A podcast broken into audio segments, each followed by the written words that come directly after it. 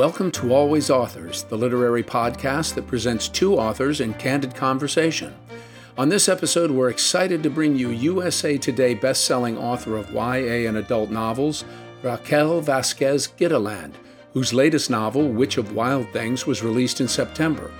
Raquel, a Mexican American poet, novelist, and painter, is in conversation with New York Times best-selling author of Ex Talk and Today, Tonight, and Tomorrow, Rachel Lynn Solomon.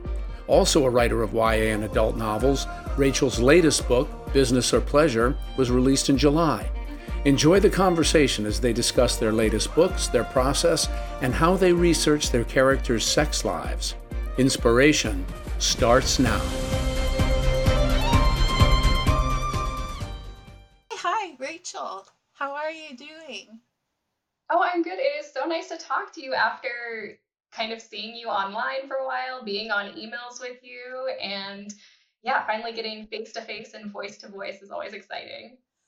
Yeah, I I'm actually really disappointed that we haven't been able to do an event yet because I feel like our we've been in our careers or in our trajectory has come very close.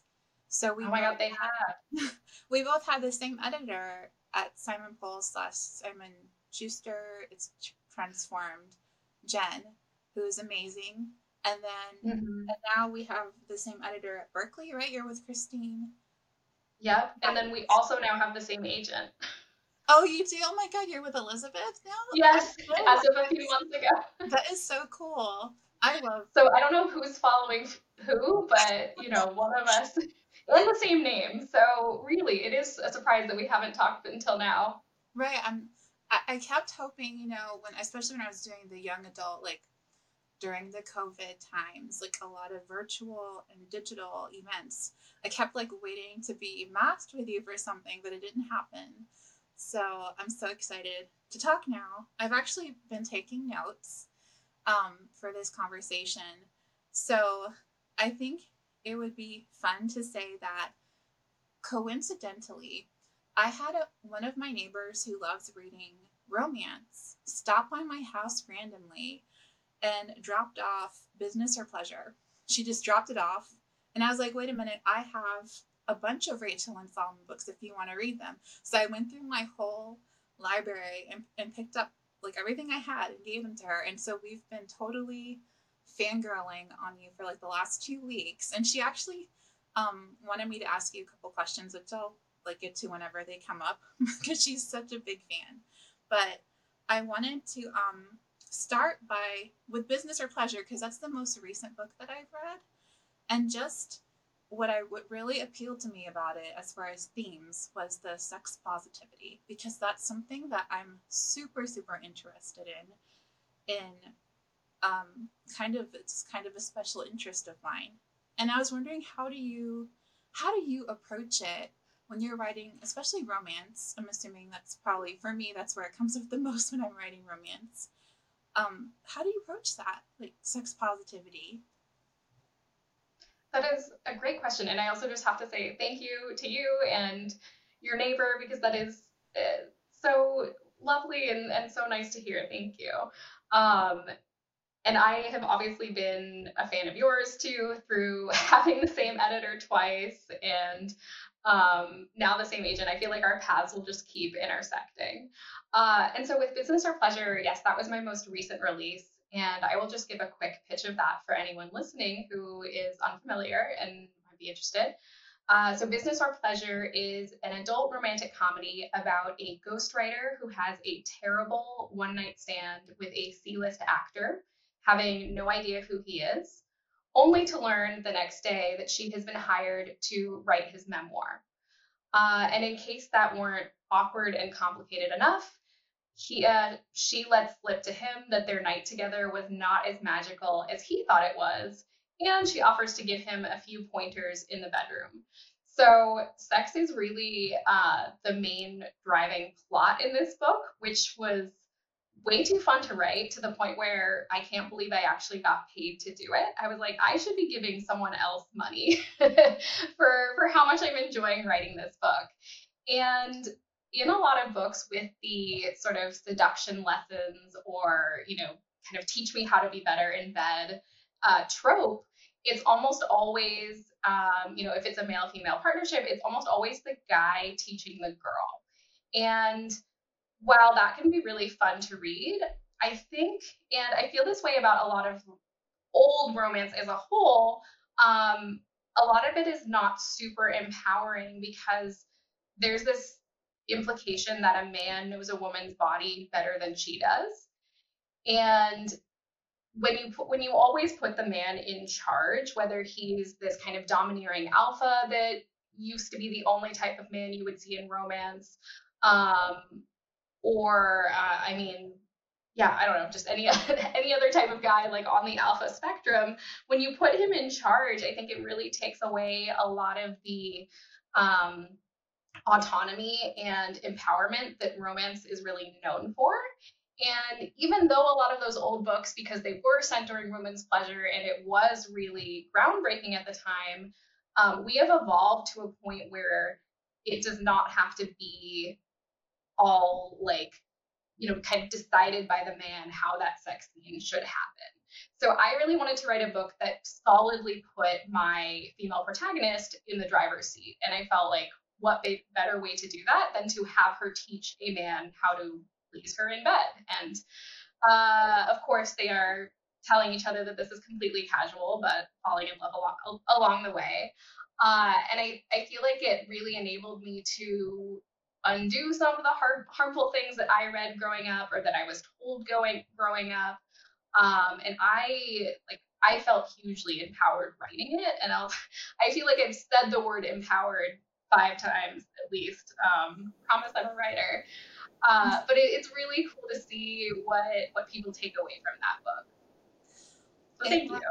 It's definitely like I love all your books, but that one and same my neighbor Kim, she felt the same way. This was our favorite, and I think we just both loved the awkward sex scene, which is really really weird to find in romance. Um, I've uh, I actually have done a couple interviews because on, on a similar topic, the topic of awkward sex scenes, because in my latest novel, Witch of Wild Things, the sex scene is pretty awkward. And, and people like I had somebody write me to tell to inform me, you know, this is really this is really cringe. Like just so you did in case you didn't know. And I was like, no, I, I know. I meant to write it that way. It's cringe for because that's what works for these characters. I have I've been having a difficult time with reading super idealistic sex scenes in which yeah you know, for for the um, male female romance in particular the man is a savant he's he knows everything mm-hmm. about her he knows what she likes he knows how to make her multi-orgasmic with barely any effort and and she'll say no i can't i can't uh in, or I can't have an orgasm from penetration. And he'll be like, but you haven't tried it with me yet, you know? And then proves her wrong, you know? yeah. Like, I think the statistic is something like 70% of women do not have orgasms from penetration. So I'm like, uh, I just, my friend Kim, who's a counselor and counsels women, um, for most part women, we both were just like, this was amazing. It was amazing. And I just loved, even though it was very sad for him. I loved Finn when she told him, or you know, kind of had this slow reveal of, you know, are you, you really thought that was uh, mind blowing? I think this is the word. He really thought that was mind blowing? And he was like, oh shit. And I think it's it was very cathartic as a woman reading, as as a woman, a straight woman who who has had less than stellar experiences, and and Finn's humility was just so refreshing because it felt like uh, not something I had ever experienced before. And this is why this is why if I ever, you know, am recommending romance to man, I'm going to recommend this one. Like that's the first recommendation because his humility is just so amazing. it's perfect. Oh, thank you. It was it was so much fun doing events for this book and like looking out at the audience and it's 97% women except for a few like gen x husbands who were very clearly dragged there and i was just like ooh they are going to have some interesting conversations tonight yeah. Um, but i I love what you said about the cringe sex scene in Witch of Wild Things. And full disclosure, I have not read it yet, but it is at the tippy top of my TBR. And I mean, nothing could get me to read something faster than you saying there's an awkward sex scene. Um, but because both of us come from writing YA and now we've both moved into adult romance as well, I'm curious how you made the decision to include sex in the book. And was that something you always wanted to do? Like, were you on the fence about how graphic you wanted to get? Because for me, it was just complete freedom. Like, open the floodgates, put it all on the page, as you could probably tell from Business or Pleasure.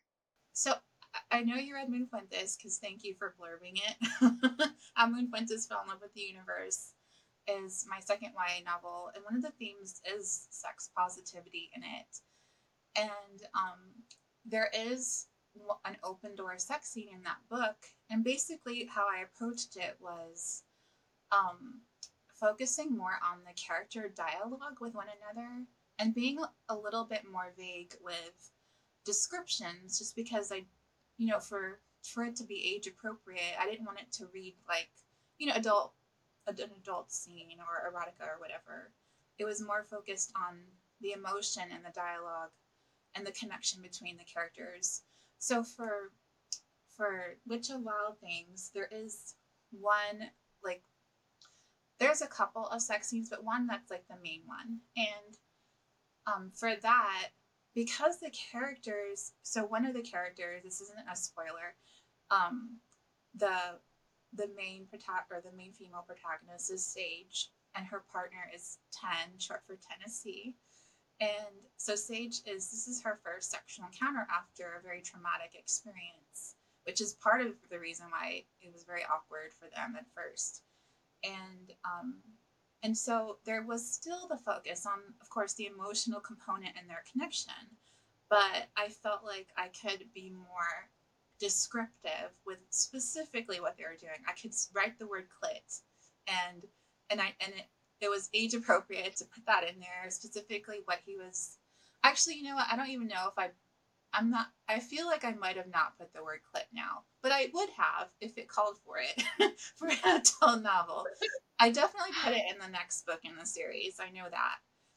But that said, Sage since she was so much more cautious with sex, her scene isn't as um, explosive as her sister's, who's next in the series. Her sister is a lot more sexually open, and that's why I feel like I did what you did, which was like let the floodgates open. I think you said, or some something like that. Mm-hmm. I kind of just there's multiple sex scenes. They get it on a lot, and she is like super, um, super vocal about what she wants from him, and vice versa. And that's just because that was more true to her character. That's why I felt like I had the more freedom to write freaky things. I guess. so. I, I love that. I, I feel like we should send an edible arrangement to our editor. Like, thank you for giving us the freedom to get freaky. yes. I hope this is the first time. Oh, sorry. No, go ahead. I was going to say, I hope this is the first time and the most times that the word clit has been mentioned on this podcast. we really need to talk about the clit more, just society wise. I know, like I I don't know if you've had because you've done a couple um you've done some in-person events for Witch, yeah? Yes. And it's like it's very weird doing an event about a romance novel and specifically, I mean, because Business Sister Pleasure was about sex, um, you know, talking to an audience of people, but also being aware, aware that there are just some random people shopping in the store and wondering what they're overhearing. Yeah. Luckily for me, I haven't done it at the store yet. It was at the library where, you know, I had my own room. People could have wandered in. Um, so that that's possible, but I think it was less of a less of a random person hearing me say clit at that in that scenario. Um, but still, you know, you never know who's going to hear and, you know, it's going to improve their life, you know, by reading your work or encountering your work. So, um, yeah, I I was wondering. So in the book, I have my notes in front of me because I have a migraine, so I can't remember specific things right now. in the book, Chandler had studied uh, in school. She had studied sex, something with sex education. Now I can't remember. I know you do, obviously, but can you explain It was the kind of research you did for that? Yeah, yeah. Um, I, I of course, as most authors probably can, I cannot. I also cannot remember the exact detail. I think it's a minor in gender and sexuality studies. Okay, that sounds much Um, more right than what I was thinking. But it also it's something in that vein because you. I mean, you know this when you're talking out a when you're promoting a book, you're always writing like at least one or two books later. So the book that you're promoting, you're like, I can't remember the, what's in there. Like, I mean, you know, not remembering if you used clit in that book. Maybe it's in one of those drafts, but who knows if that actually made it to the final book. We have all these versions of it swimming in our heads. Um, yeah, honestly, the research for this book, I feel like this might also be a first for this podcast because um, I, I watched some porn uh, as research because I think it's really interesting observing um, things that are very clearly geared toward a male viewer versus a female viewer and just how that reframes the entire scene. Um, I did a lot of I, actually I well I mean I didn't I did not just watch porn for to write this book. There was other like other research involved. Um, the what? I said that's valid, even if you just watch porn. that's valid research.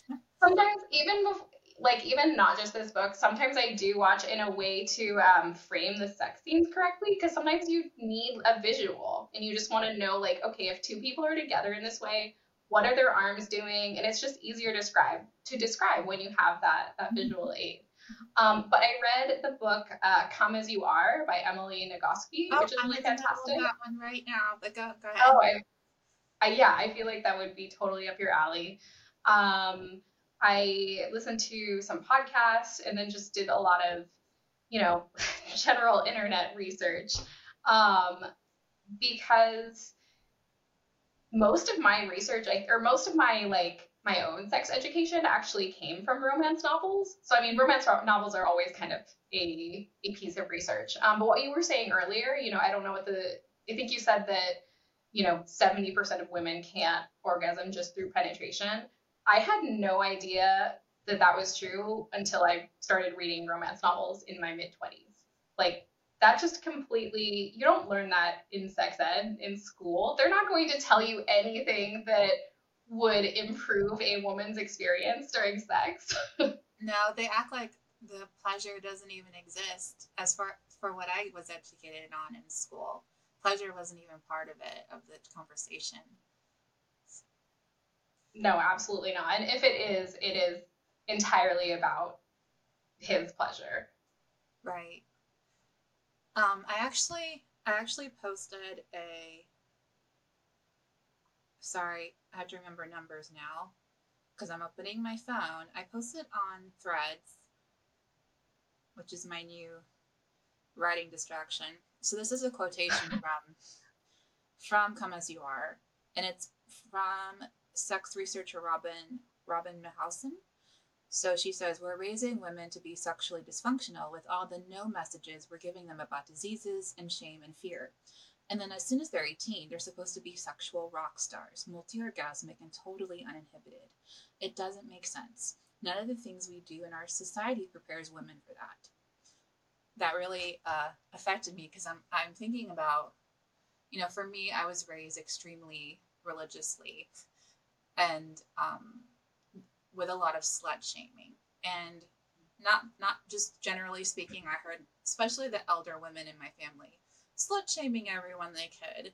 And and it was like this message of sex is bad. You only do it when you're married. And even when you're married you're not really supposed to enjoy it. That's that's for loose women. You know enjoying sex is not good. And then just uh, unlearning that has been so sometimes so incredibly difficult. And and the reason why I started unlearning that, to be honest, is because of romance. I didn't have anybody as to present to me sex positivity, even if I read it in like scholarly articles, it did not enter my psyche until I read about women, like you to use your word, becoming empowered by owning their own sexuality and their libido and learning about what they like and then becoming vocal and um, uninhibited about what they like. So I just had to bring that up because you brought up the book. I read that, that. just like yesterday. That's so perfect. I feel like we are, are so on the same wavelength about that. Another book, it's slightly older, and I am not sure if I don't know if it would feel dated, but it is. It, it kind of initially stoked my interest in this is um, Girls and Sex by Peggy Orenstein. Okay, I actually have. I'm going to show you because I have a son. This is what I have from her. Boys. And oh my god! I'm for people that our audience can't see. I'm holding up Boys and Sex by Peggy Orenstein. Um, so that book really opened up my eyes. A couple things that stuck out to me is that the boys, and for by boys she means boys in high school and young men in college is who she's interviewing for this book. I haven't read Girls and Sex, but just specifically speaking on boys and sex, and the subtitle is Young Men on Hookups, Love, Porn, Consent, and Navigating the New Masculinity. One of the things that really stuck out to me was that these men, young men she spoke to, uh, rated their sex by how hard they could pound and for how long, as far as thrusting oh penetration. The woman's experience did not enter their, their bragging. The way they bragged to one another was, I went at her for an hour, which frankly sounds painful. but but but these these men didn't these young men and I'm I'm guessing it's influence from porn. I'm sure she explains it more, but I can't remember. I read this book like two years ago. Um, it's it's like how do we get young men to consider the experience for their and this is you know heteronormatively speaking for their partner. The orgasm gap is something like i want to say 60% of women don't experience orgasms during heterosex men it's something like 95% they do experience orgasm. I know i'm getting those numbers probably off um, but i think i'm ballpark.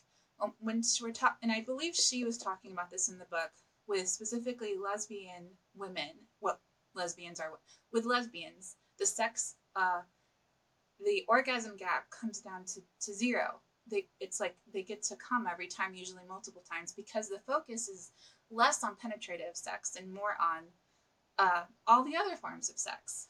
So mm-hmm. that's something that's that really stuck out to me was the the bragging and and the way they measured good sex was the way that they saw it in porn, which was, you know, how to how to thrust as much as possible for as long as possible. wow, no, that's that's so interesting. And I just cannot get over the fact now that like we really do have so much in common to the point where we're reading the same the, the exact same books pretty much on on these topics. Uh, but it is something that like you know you wonder because these are such tremendous issues and as an author, like I never want my books to be didactic and I don't want it to I don't want someone to pick up one of my books and feel like I'm pushing any kind of agenda. But you also you know, you want to think like what are readers taking away from this? And if this is if someone is reading my book as a young woman and feels like they are being empowered, there's got to be a synonym out there, uh, feels like they are given the agency and kind of the the courage to ask for what they want in future relationships and to like kind of educate their partners in some way then that's like i mean that's all i could hope for. Do you it does not have to be sex related but what do you do you feel like it changes with each book like what you want your readers to take away? Or is there something like if someone is reading a raquel vasquez gilliland book what what kind of themes are they being left with? Oh, um, I think up until the most recent book I just finished, which is called Lightning in Her Hands, and it's so I'll try to pitch the Witch of Wild Things because it's going to put things into perspective. So Sage Flores is a young woman who's returning to Cranberry, Virginia. She doesn't want to return because she tried to escape family conflict and trauma after the death of her youngest sister. Um, but she has to return because she's out of money and out of a job. And so she she she returns to use a word multiple times. I'm doing it now too. she comes back and she uh, she has to face these uh, a lot of drama with her middle sister. So it's three sisters. All these women are gifted with powers. So Sage's power is plant communication. Her middle sister Teal is her power is uh, weather, weather controlling or not controlling is her problem. So the second book is Lightning in Her Hands, and it's about Teal who controls the weather. And um, so for all the books I have written, I feel like people t- would take away, and this is actually including my poetry collections, uh, hopefully a deeper feeling of connection with the earth and our more than human uh, ancestors and and the, the more than human creatures we share the earth with. So ancestors and who we currently share the earth with. And it's kind of like almost an animistic look at the world because I'm pulling from pre-colonial beliefs from my own ancestry. Teal's book is different. I'm still trying to figure out what what what it is. So mm. she's it's my first book where I'm really really talking about mental health she has bipolar disorder. And it's it's uh it's so it so as someone who I, deal with anxiety i have um, obsessive compulsive disorder. I was diagnosed with that two years ago. So this isn't similar to bipolar disorder but what is similar is just the struggle of the weight of difficult mental health times of difficult mental health. And so it's uh so i feel like Teal's book, Lightning in Her Hands, is going to be more focused on that, but I'm still not sure specifically what. And I think that, you know, I'm autistic, slow processing. I'll figure it out eventually, hopefully by the time I'm I'm doing promotion for her work. So, um what about you? What do you think the the braided like braided themes of your work are? Yeah, I sometimes I worry that I'm writing the same book over and over again. They're like, God, why are these women so empowered when it comes to their bodies? Uh, no, I mean that's. I think that that's definitely a big theme. Um, my books have a, an element of mental health as well. Um, OCD is something that comes up quite a bit.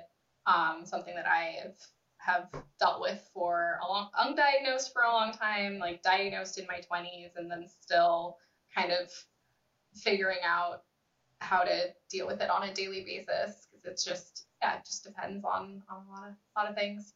Um, depression is something that comes up in a lot of my books which is an interesting thing to incorporate when you're writing romantic comedies. Uh, but i feel it's something i feel so strongly about because we talk so much in romance and i think it is in terms of fiction i think romance is really the most inclusive space of them all. And of course, that's easy to say because that's the space that, that I'm in. It's the one that I know the most about. But it really does feel like a place that prioritizes so many different stories and giving space to stories that we haven't read before.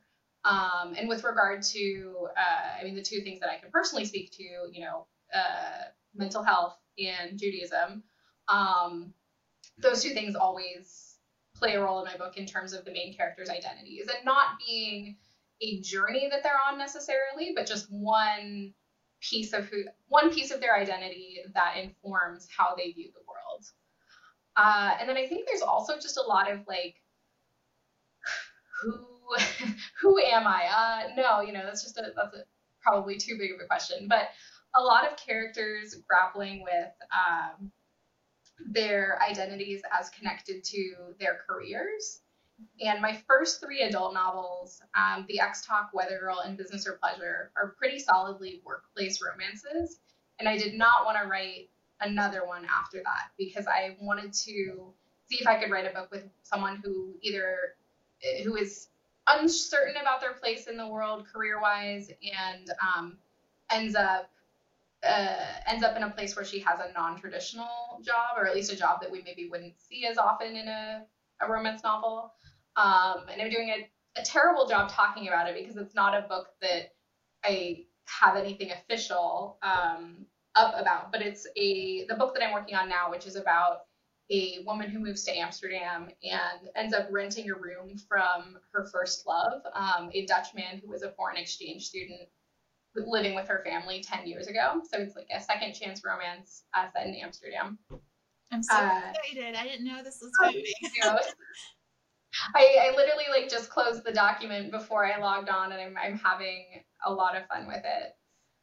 Uh, and I, I think I also have a lot of women and, you know, girls in my way, YA books who are figuring out their relationship with their bodies, not just sexually, but just the comfort and the weight of living in a female body and the expectations and perceptions of it and it's it's actually something I think a lot about and want to explore more deeply in the future because it I just think there are a lot of really fascinating narratives um, with regard to our our bodies.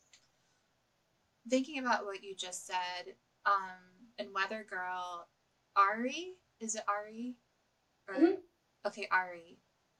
Um, the sexism she faced in the workplace and how she kind of kept brushing it off because she didn't want to make it a big deal. She didn't want to um she didn't she she was trying to be a people pleaser, which I think all all women can relate to. Mm-hmm. And then mm-hmm. all of a sudden she realized that playing the game was not helping her, you know. And that was also very, you know, it's it wasn't the sexual part of her narrative, but it was also equally empowering I love their first sex scene, the mutual masturbation, by the way. Just oh, thank you. That's... talking about the sex scenes. You write them so well. mutual masturbation. Well, I... Go ahead. Under well, it's underrated. I have been tagged in re- a review once that was like, "It's a Rachel Lynn Solomon book. There's gonna be masturbation." like what a thing to be known for. I'm like turning bright red. Fortunately, no one could see me.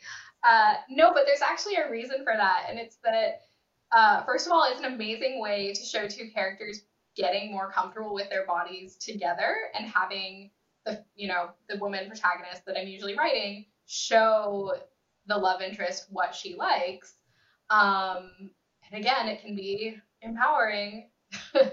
uh, and also what you were saying before about like the orgasm gap and like when you have two women together that percentage is zero um, there's so much focus on like penetrative sex in romance novels. I mean, less now than there used to be, but I think so often that is the only thing that is quote unquote sex. I mean, I can't count the number of books where they have done everything else, but they haven't done that. And they're like, but we haven't had sex yet. I'm like, mm, you definitely have.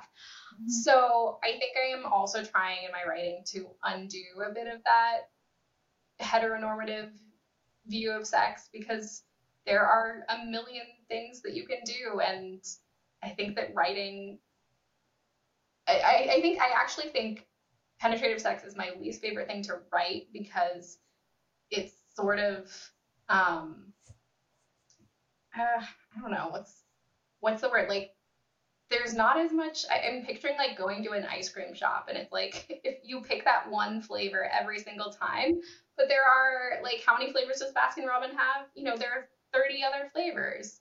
Um, why are you always going for, should I call it vanilla? Why are you always going for vanilla? right. You know, it's interesting you said, um, just popping back to the orgasm gap, you mentioned porn research. So I I've also looked at porn like every modern person probably. Mm. And the one thing, especially, you know, most of it is focused on the male gaze and male pleasure. And one of the things I could not get over was how the woman's pleasure was always super fake. And I and the orgasms were were not real. I just feel like the the over the top acting was also the part it was also a performance for ma- male pleasure and um because and, and it really does a disservice to men watching because um and and because like for instance in business or pleasure chandler fakes it and finn buys it and i just feel Mhm. like um let me try to put the words together i still have brain fog. I feel like um when when probably when anyone has an orgasm it's really hard to control your features the way your body tenses. There's like trembling for some people. It's completely uninhibited. It's not oh it's not a person looking really pretty and throwing their hair back a certain way and arching their back a certain way to make sure you can see the you know their ass and and their chest you know like at the same time. And it's not that. And so i just i don't know i couldn't get over that. I know there is feminist porn out there i should probably check out. But um but yeah that was just something that that came to mind. I also wanted to recommend i don't know if you've read this yet this is uh, a rom-com a monster rom-com and it's called berries and greed by lily mayne Oh, haven't. it's a book about a woman who has now i'm going to forget how to pronounce it hopefully it's vaginismus and, and the condition Oh yeah, where, yeah. a condition where um a woman can't do penetration because her uh, the vaginal muscles contract and it's way too painful for her uh, uh, so there's more i could say about that but i'll just she has that she can't do penetration so they don't. And it's like never a problem. It is the sweetest fluffiest cinnamon roll male love interest story i really enjoyed it. So that's I when you love that. talk Wait, what's the title again? it's called berries and greed. Like berries like Okay. the fruit you eat and greed. It's very sweet very fluffy low stakes. So so there's so one good. recommendation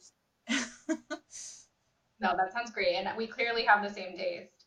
Um, one thing I am curious about, because ever since I started writing adult in addition to YA, the number one question that people have asked me is, are you going to stop writing YA?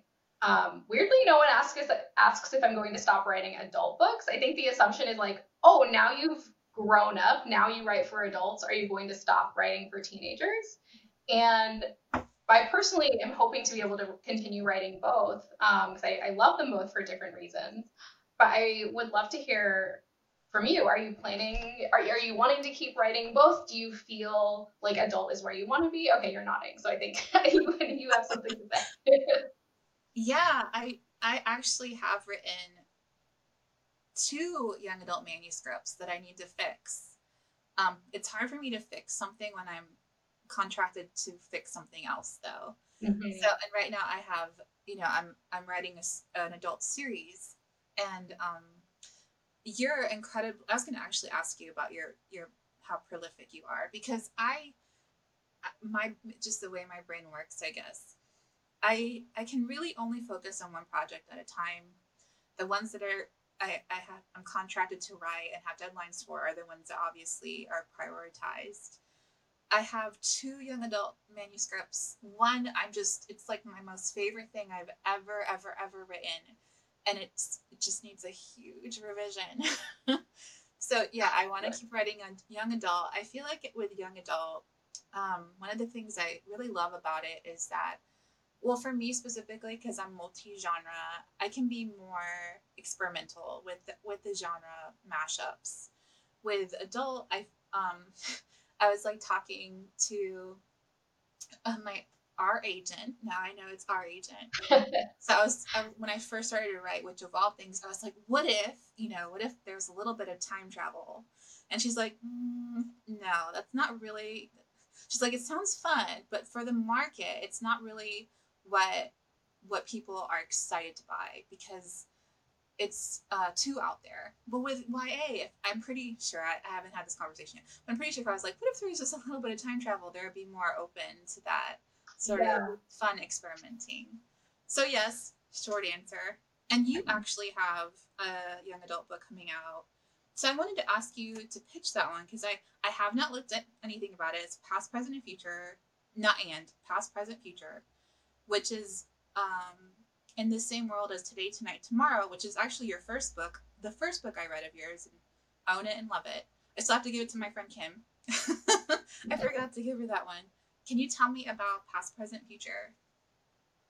Yes, absolutely. So um, I, will actually pitch Today Tonight Tomorrow first because the Past Present Future is a sequel. Um, so Today Tonight Tomorrow is my favorite book that I've ever written, um, and it is a an enemies to lovers or rivals to lovers romantic comedy set over 24 hours on the last day of senior year. So it's sort of um, kind of it's very much in the vein of like Booksmart or um, my original inspirations were the movie Before Sunrise and also the movie Dazed and Confused, which is very problematic. I don't actually recommend it, but it was one of those, you know, kind of classic 80s teen movies. And that book or that movie takes place all in 24 hours on the last day of senior year. And I just loved that energy there and kind of all of that nostalgia and the the fear of the unknown and you're sort of on the precipice of of everything. Um, so I, I took a lot of those elements and created these two characters, these rival overachievers who have hated each other for the past four years. And of course, as they are thrown together on the last day of senior year, realize that they are actually in love with each other. And um, yeah, these two characters are just so close to my heart. Um, it was my first, I wrote two books before this one that were a little bit quieter, a little um, sadder. So they were more straightforward contemporary. And this was my first true romance. And just completely fell in love with it. Uh, and I was really fortunate that I, when I pitched a sequel to my publisher, which was not anything I ever thought I would write because the book takes, you know, it ends when they are graduating high school and they're together. So I felt like the story was over. Um, but I just like couldn't let go of those characters. And I felt like I wanted to give them more of a happy ending and also more I don't want to say I wanted to give them more struggles, but like there's only so much that you can um, kind of surmount in terms of obstacles over 24 hours when your relationship is just starting out. So, past, present, future, long winded way of explaining, but it is a book about these two a book about these two characters, Rowan and Neil, and chronicles their first year of college in a long distance relationship. And the main character is an aspiring romance novelist, and she they had this epic love story on the on the, their last day of senior year. And as they're navigating this new long distance relationship, one of the questions that comes up is what happens after the happily ever after, and how do you sustain the romance in a long distance relationship, uh, which was not something I felt I had read in a YA novel. And as you know, someone who stumbled their way through through relationships as a teenager, because like who among us who dated as a teenager did not stumble through it in some way? I feel like that would have been really interesting to read. So, uh, yeah, past, pre- present, future, coming out in June 2024 um, yeah, I think it's still even though they they start the book together and end the book together, which is not a spoiler. Like I would be just the cruelest person ever if I wrote a sequel only to break them up.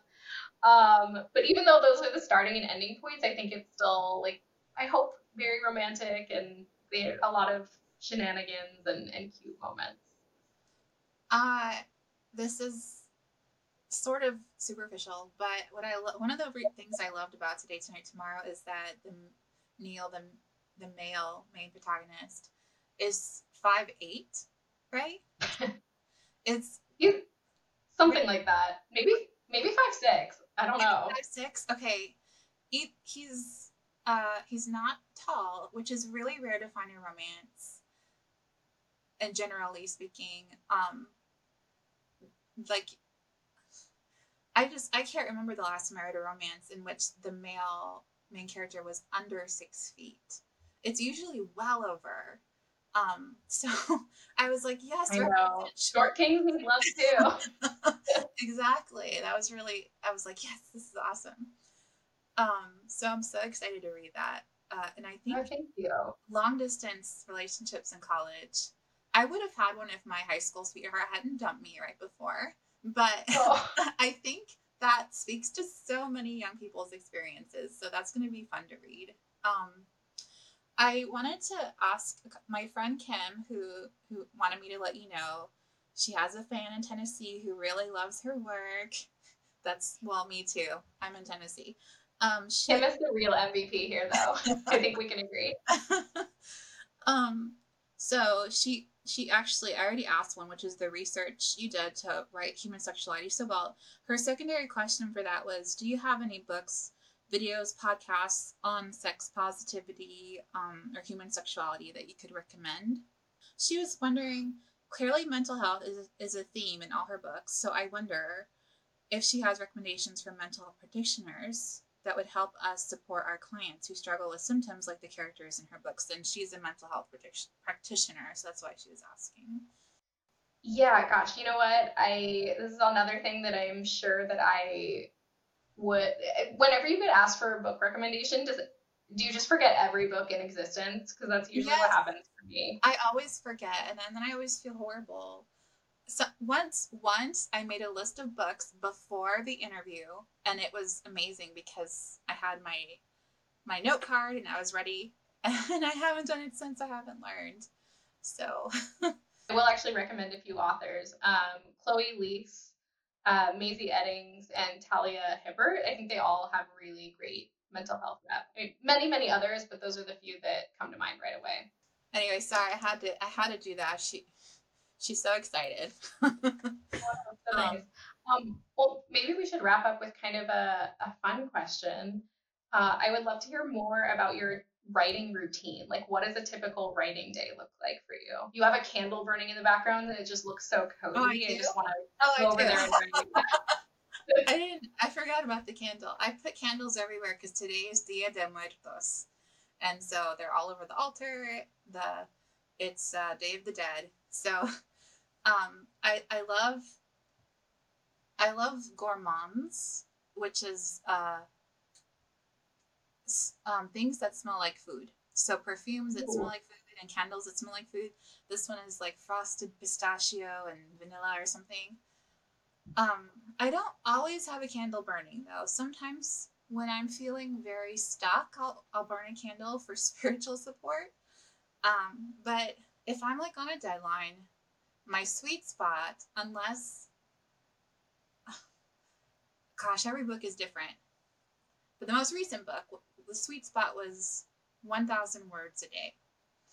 Um, get up, my, I'm, I have an office, a little attic room in the office, and um, I frequently eat chocolate. it's like, yeah, I, I did, you know, I made it to 50 words. I get to eat chocolate now, and I drink a lot of tea. I have special tea mugs that I drink out of, including one that's a replica of Luke's diner mugs from Gilmore Girls. Oh, that's I like love one that. Of, one of my special writing mugs. I don't let anybody use them. And um and yeah, that's I have a difficult time getting started. I'm assuming it's due to executive function issues. Starting the writing is the hardest part and mm. and then um, when I wrote Witch of Wild Things, I sometimes got five thousand words in one day. It was just a really, really, the book kind of flowed out of me like, like insanity. Some days uh, I wrote it in like a month and a half, and so that was different. But but this book came out. It was more of a slower trickle. Either way, I eat a lot of chocolate. That's like the consistent drafting. what about for you? How do you how does your writing look? Your writing ritual or uh, this will shock no one who has heard all of these similarities between us, but I also eat a lot of chocolate and I actually specifically ordered a big bag of really small chocolate chips so I could reward myself similar to you after each goal that I hit. And mm-hmm. sometimes I'll just put it at the end of my desk so I can look at it and know what I'm working toward. That's exactly what I do. Well, I don't put like the chocolate chip, but I have to because it's it's kind. You know, the chocolate chips are smaller, so you're not.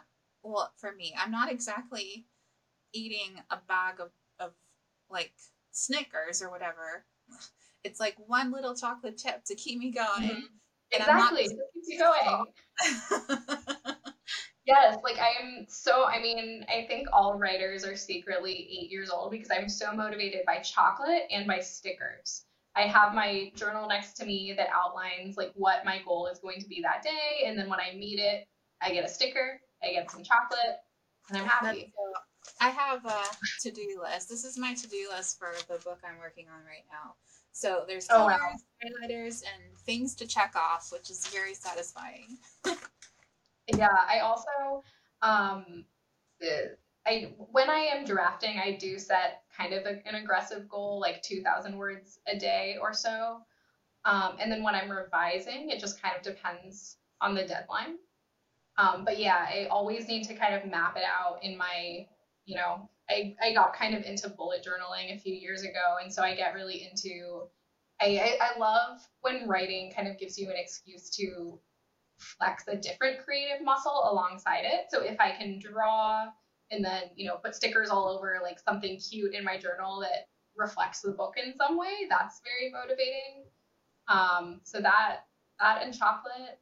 Um, I might need to add, add a candle though. yeah, there's a, um, there's a can- the candles I like to burn for writing are from a company from North Carolina called Crackling Wicks, and the wicks are made out of like little pieces of wood and so they crackle like a little fireplace. Oh my it's God. very comforting. They have one candle that smells like library. They have one that smells like rainstorm. And so those are my favorite writing candles. Um, for oh, anybody who wants to include that in their practice. So Oh. Well, I feel like that's a perfect cozy way to wrap this up for this time yeah. of year. It was so good to get this chance to talk to you. It was really lovely just hearing your voice and hearing about your process, talking as much as we did about orgasms and clits and empowerment. Yeah, I think this might be a new one for the podcast, the orgasms and clits. But hopefully, hopefully it gets people talking about it. It's important. These are important topics. So I hope so. I mean, there are there are much worse things to be known for than talking about the clitoris on um, an author podcast. Right. Um, yes. And thank you so much for for talking with me too. I had a lot of fun. I knew it would be fun because I love your work, but it was really awesome to to learn more about you. We're we're basically kindred spirits. So I think so too. We're going to be good friends now. Thank you for listening. Please visit alwaysauthors.com to learn about our other episodes. Always Authors is an exclusive production of Atomic Focus Entertainment.